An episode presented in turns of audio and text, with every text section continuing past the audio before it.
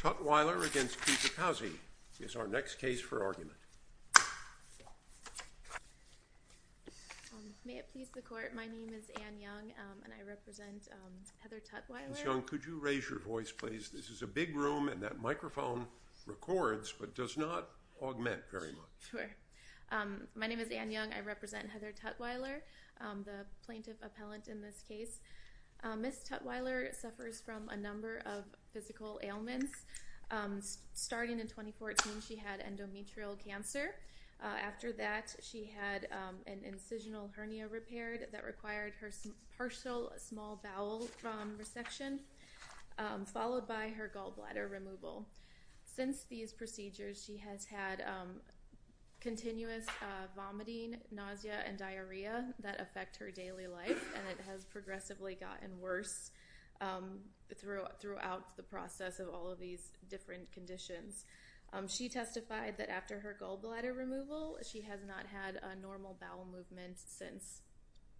The vocational expert testified at the administrative hearing that the tolerance for being off task in competitive employment was 10% um, and an employee could miss just uh, one day of work a month to be able to still perform competitive employment.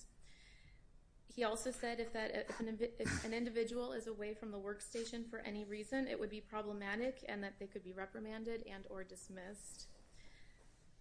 Um, he also said that, uh, I'm sorry, the vocational expert also said that if you are actively puking while on the job you would be dismissed by your employer. The ALJ in this case did not consider the time off task or the absences that would be caused by Heather Ms. Tutwiler's conditions.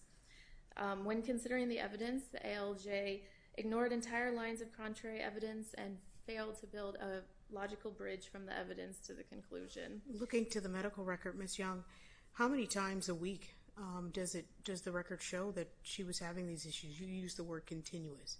She testified that she vomits two to three times a day.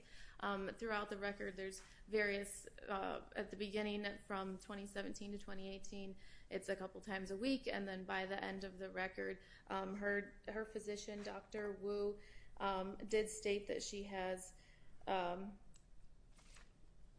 believe it was regular vomiting and regular uh, diarrhea that affected her daily life. Was she still being treated?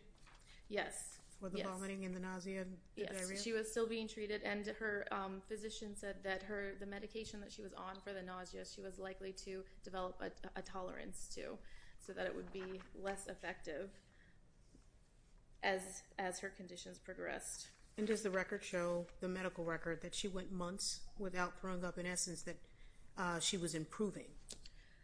I don't believe it shows that, no, not to my recollection. A lot of what the um, ALJ was citing too was from 2017 and 2018 which is prior to the period. The period started in August of 2018 um, and that is when she had her uh, hernia repair done.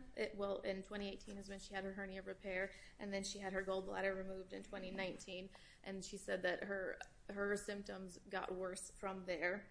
Um, the main part that I want to focus on is um, in August of 2020 Dr. Wu um, did um, an EGD which is an esophagogastroduodenoscopy and it found that there was severe bowel dysmotility, that she had severe bowel dysmotility and this is something that the ALJ never discussed and something that the agency consultants uh, never saw.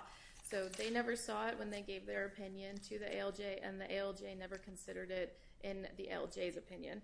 The ALJ did discuss a 2020 manometry procedure which said that um, it was suggestive of intrinsic neuropathy but that clinical correlation was needed and the ALJ focused on the fact that clinical correlation was needed for that procedure uh, to confirm the uh, intrinsic neuropathy but then the ALJ never discussed the later one, the August EGD which did find severe bowel dysmotility.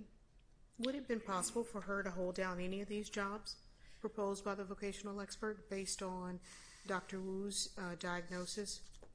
So no. Um, she works a part-time, well she did up until two weeks prior to the hearing, she worked a part-time position and she was let go from that part-time position because of her active vomiting on the job. She was sent home uh, multiple times because of the active vomiting and then um, the employer uh, let her go and they because of this and they wrote a letter that said, I was trying to find the exact verbiage, but oh, it says, please bear in mind that we believe it is likely that your failure to appear for work is due to your serious medical condition. To that end, we are making you eligible for rehire should you wish to return. So they let her go because she was vomiting regularly on the job and was unable to perform her duties while she was having severe diarrhea and vomiting. Um,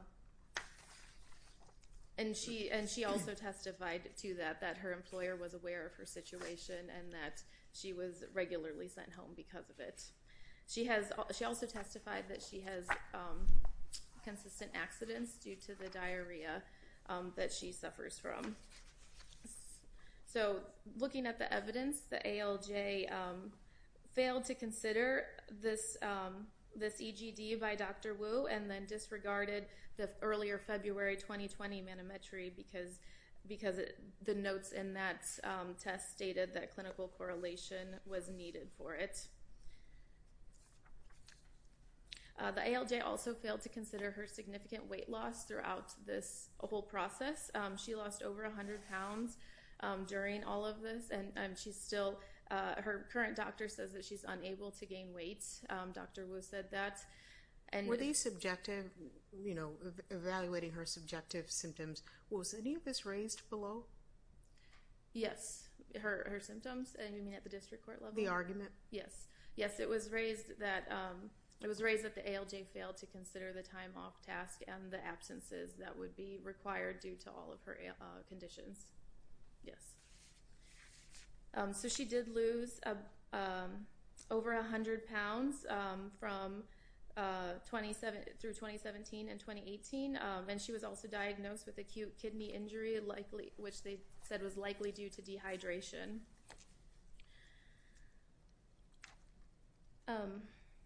The ALJ, the AL, actually, can I save the rest of my time for rebuttal? Is that, unless you have further questions? It's up to you. Okay, thank you. Thank you, counsel. Ms. Siegel.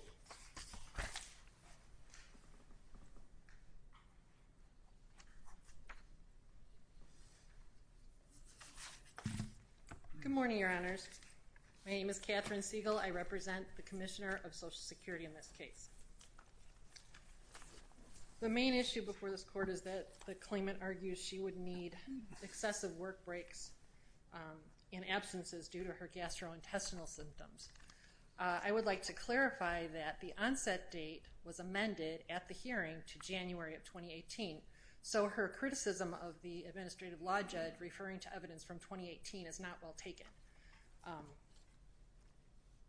the claimant has failed to establish that she had work limits beyond those that the ALJ assessed.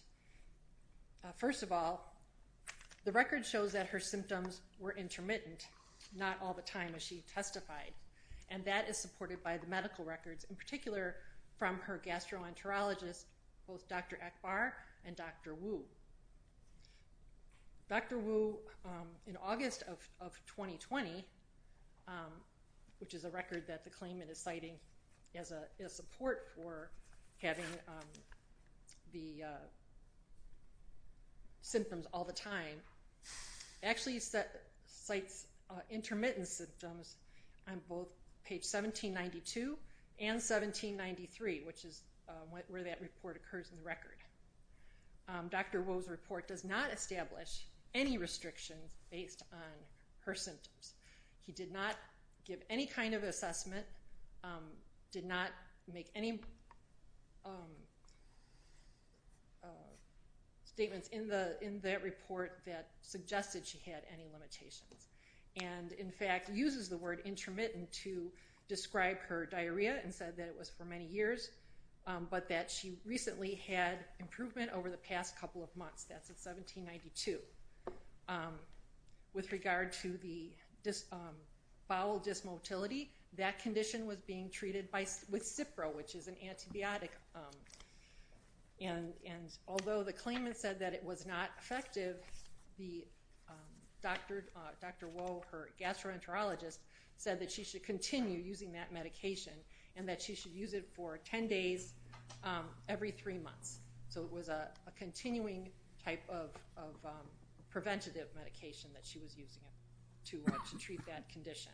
He prescribed two additional medications uh, on 1793 as well that also addressed vomiting. So he was still treating the intermittent vomiting. Yes, and from what um, the doctor said that those were effective treatments and that um, he characterized her condition as intermittent, so not constant as she testified. Um, importantly, in that same report from August 2020, Dr. Wu stated that the claimant is doing okay, um and that her uh, um but she had intermittent abdominal distension and emesis persists, and he recommended continuing the same treatment. Uh, with the intermittent that Dr. Wu found, did the ALJ make a determination? The ALJ did not cite that specific record in his decision, but he was not required to do so because um, with regard to um, articulation and... Not citing the evidence, did he make a determination of how often the intensity or the extensiveness of the diarrhea, nausea, vomiting? We have the state agency, Brill, who made the determination that she was vomiting at least once every three days. We have Dr. Wu, who's determined that it's intermittent. Did the ALJ make a determination regarding the intensity or how often these um, were occurring because there were severe impairments found of vomiting? So I would just interested to know, did the ALJ make a determination?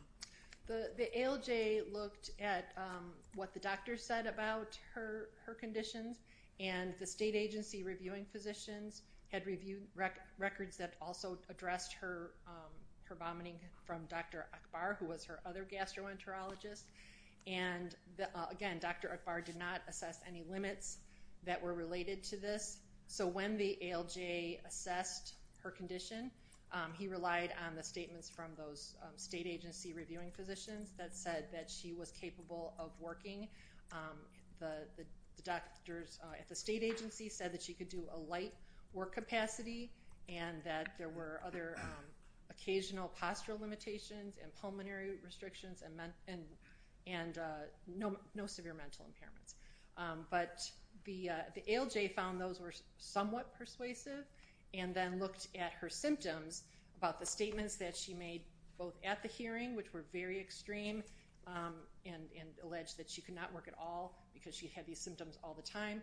And then he compared that with what she told her doctors. And throughout the decision, he um, cites specific medical records where he talks about what the claimant said to her doctors.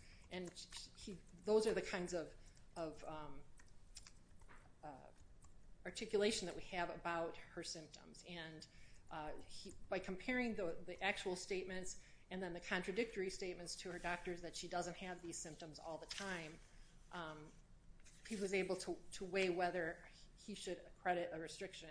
And based on the fact that there were no doctors who gave any restrictions for this condition um, and that her symptoms occurred intermittently, he limited the claimant to a sedentary work capacity in part based on her abdominal pain um, statements at the hearing and also based on some of the statements she made about nausea um, being uh, triggered by walking around.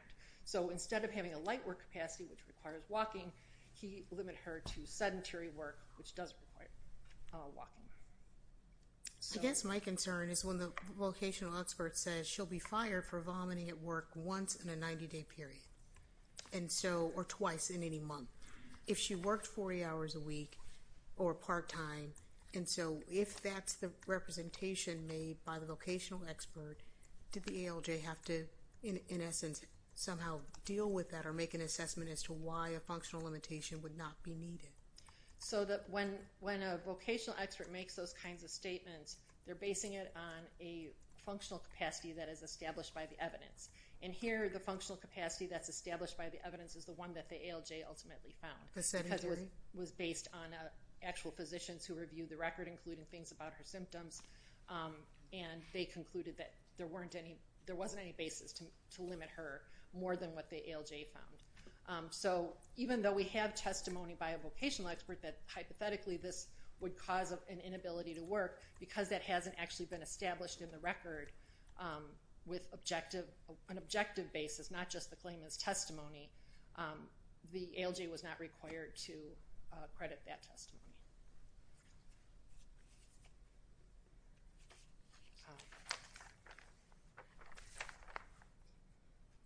There, there are a number of issues that um, the claimant raised in her brief that are, forfeited, and we stand by that um, contention that the, only issue before the court has to do with her um, uh, excessive uh, gastrointestinal symptoms causing work limits.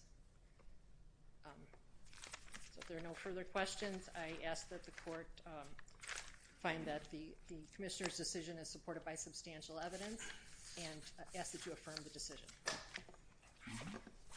Thank you, counsel. Anything further, Ms. Young? Thank you. I just wanted to address um, a couple of things. Um, it was mentioned that um, the doctors did not make an assessment of uh, her functional limitations, her, treating physicians. However, they did note multiple times that she's having severe nausea and vomiting. It's happening multiple times a week, occasionally more than one day. Uh, they noted complaints of severely impaired quality of life, and that was in August of 2020. In May of 2020, they noted still having diarrhea, um, unable to gain weight, will likely develop a tolerance to her medication for nausea. So uh. They did not assess limits, but they certainly um, elaborated on the issues that she was facing. Um, as far as the um, state agencies and the functional capacity, um, it was mentioned that the physicians concluded that there was no basis um, to limit her more than the ALJ had found. However, the, physicians did not, they just answered questions about her functional limitations as far as how much weight she can lift and what environmental hazards she should not be um, uh, susceptible or she should not be exposed to. But they did not answer questions as far as will this condition um, cause her to be off task more than a certain amount of time. They were answering solely functional, uh, functional limitation questions. Um, so I think that's very important to pay attention to because um, the ALJ came up with that uh, on his own, and the ALJ found these um, consultants only partially persuasive. So there was nothing else that the ALJ was relying on as far as a medical opinion goes for the residual functional capacity or for the ultimate conclusion that that Ms. Tutwiler was not disabled. Um, and I believe it was mentioned that there were other issues in um, in our brief that were brought up that was not um, that were not preserved. But I, I cited some cases in the reply brief that they were indeed preserved because we brought up the ultimate the the overarching issue of the residual functional capacity. Do you think that's enough just arguing we're challenging the RFC so we can bring up entirely new issues that were not addressed in the district court, including the drugs, the alcohol, the tobacco, and the uh, concentration and persistence issues? So those are not new issues. Those are issues of um, how the ALJ evaluated the symptoms, and how how the symptoms were evaluated is certainly related to um, whether or not those symptoms would cause off task.